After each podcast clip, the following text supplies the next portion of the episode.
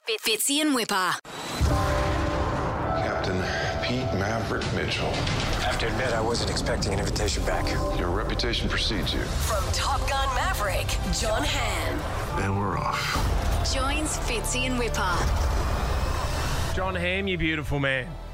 Hello there. Oh, this is an absolute pleasure, John. Um, because you, Wippa. yeah, Fitzy, Got it. In Whipper. It's a, it's a pretty good Aussie way of saying it. John Hamm.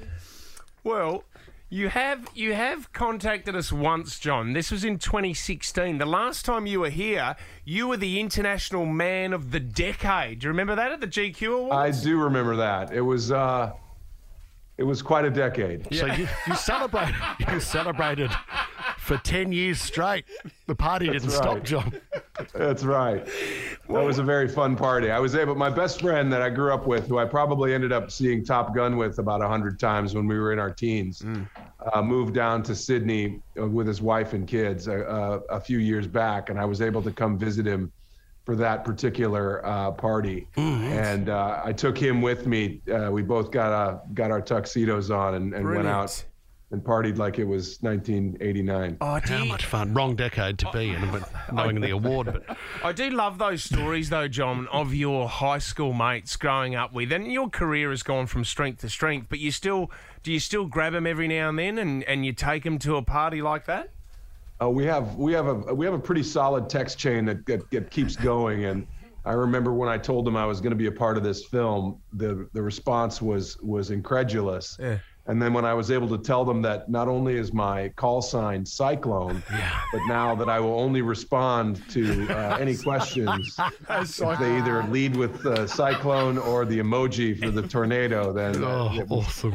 Do you know what I love very about much worth it. Yeah, what I love about it too is the conflicting roles that you have and also Tom Cruise. But and there's some really intense moments in the film between the two of you. Were there moments where you broke out in laughter just to ease, you know, the level of intensity of those scenes? I, I kind of I would have to check myself every day when I would come on set and put the put my uniform And on. your straight I-. I- we were on a very much a active naval base here in San Diego, and and and at a certain point we were on a very active Hmm. uh, aircraft carrier, the uh, USS Theodore Roosevelt. Yeah, Um, right. So a lot of my day was pretty much making sure I didn't step on or break anything that was going to explode or start a global conflict or get me a bill from the Navy for 20, 30 million dollars. So it's it's very it's a very humbling experience to be around uh, this level of not only filmmaking but but uh, awe-inspiring power. And Tom is is very much a part of that. Tom is a wonderful scene partner, but he's one of uh, one of the few guys who gen- genuinely have the title movie star with Yeah. a capital M and a capital Yeah, S. yeah, absolutely. You know, you know what's disappointing though, John? There was the iconic scene from the original, which was the volleyball scene, all with tops No, off. I know where you're going with this. Yeah, I know, but, but see, this one is amazing as well. Sarah, you're going to love this. Down on the beach, Miles Teller. Oh, hot. But no John Hamm with top off down on the beach. Did you put I your- would say, I would say differently hot, uh, in that I was wearing uh, a full uniform and uh, long pants and socks and loafers, so I was actually quite sweaty. Yeah. More, more of a power play, you might say. So, if this was a huge movie for you growing up, you would have busted your nut. You would have been desperate to be part of this uh, new sequel, Top Gun Maverick. Oh yeah, are you kidding me? I I- had had I been able to t- time travel and communicate with my 15 year old self, Oh, yeah. uh, I would have first of all said probably wear more sunscreen. Yes. But I would also say, you know, don't worry about it. It's going to be okay. You're going to be in the sequel to this Wow.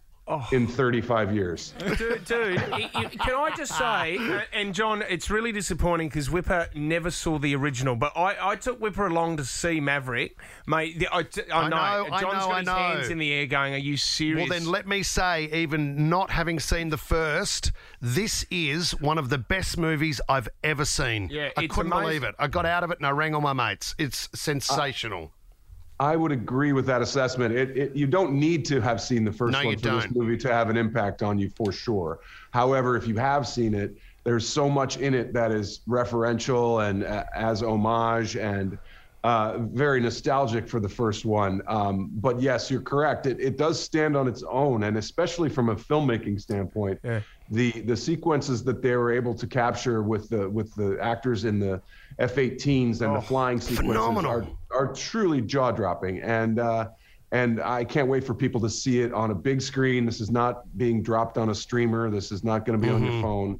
You're going to see this one in Dolby and IMAX and every other thing, and it's gonna it's gonna blow your hair back. Yeah, Well, congratulations, buddy. Yeah, well done. It's an amazing movie. How would have you gone in the F-18, John, yourself, if you had to do some filming in there? Oh, it would not have ended well. I can tell you that much. Brown pants. There would have been bodily fluids coating the inside of that cockpit. It would not have been pretty. The, the fact that these guys had to go through, and I mean months of training, uh, they had something like 50, 60 hours in, in a cockpit, Yeah. something like 20 hours in the cockpit of an F 18. Uh, which is something that very few people get to do on the planet. So they were very, very prepared, and they had to be. Uh, we're we're also talking about not only lives being at stake, but these these planes go about eighty million dollars each. So the Navy doesn't just toss them around uh, willy nilly. and Tom Cruise So- was flying it himself, yeah? uh, y- they're not so keen on uh, on giving the stick over to the to the actor, no matter who it is. But yeah, there's a there's a lot of taxpayer uh, responsibility that those guys Of course, have. of course. Um, but yeah, it's it's it's all up there on the screen, and it's 60 feet tall, and it's it's in your face, and uh, it's it's unlike any movie I've ever seen, and I'm very happy to be a part of it. Top Gun Maverick will be out in cinemas on May 26. The, our international man of the decade here in Australia, John Hamm. We appreciate your time, buddy. Thanks very much for having me. Great to see you guys again. Thanks, mate. Take it easy. See you, mate. Fitzy and Wippa.